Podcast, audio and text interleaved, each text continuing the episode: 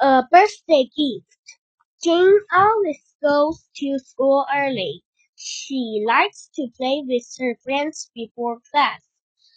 But after school, she does not go home early. On her way home, she stops to look at the dogs in the pet shop.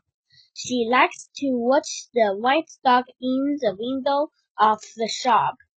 It is lovely than uh, the other thoughts.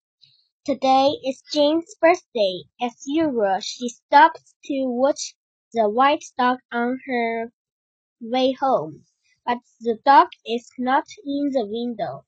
She is a little sad. At home, Mom shows her a big birthday cake and Dad gives her a present. The lovely white pet dog. Jane is very happy. From now on, Jane will come back home early after school.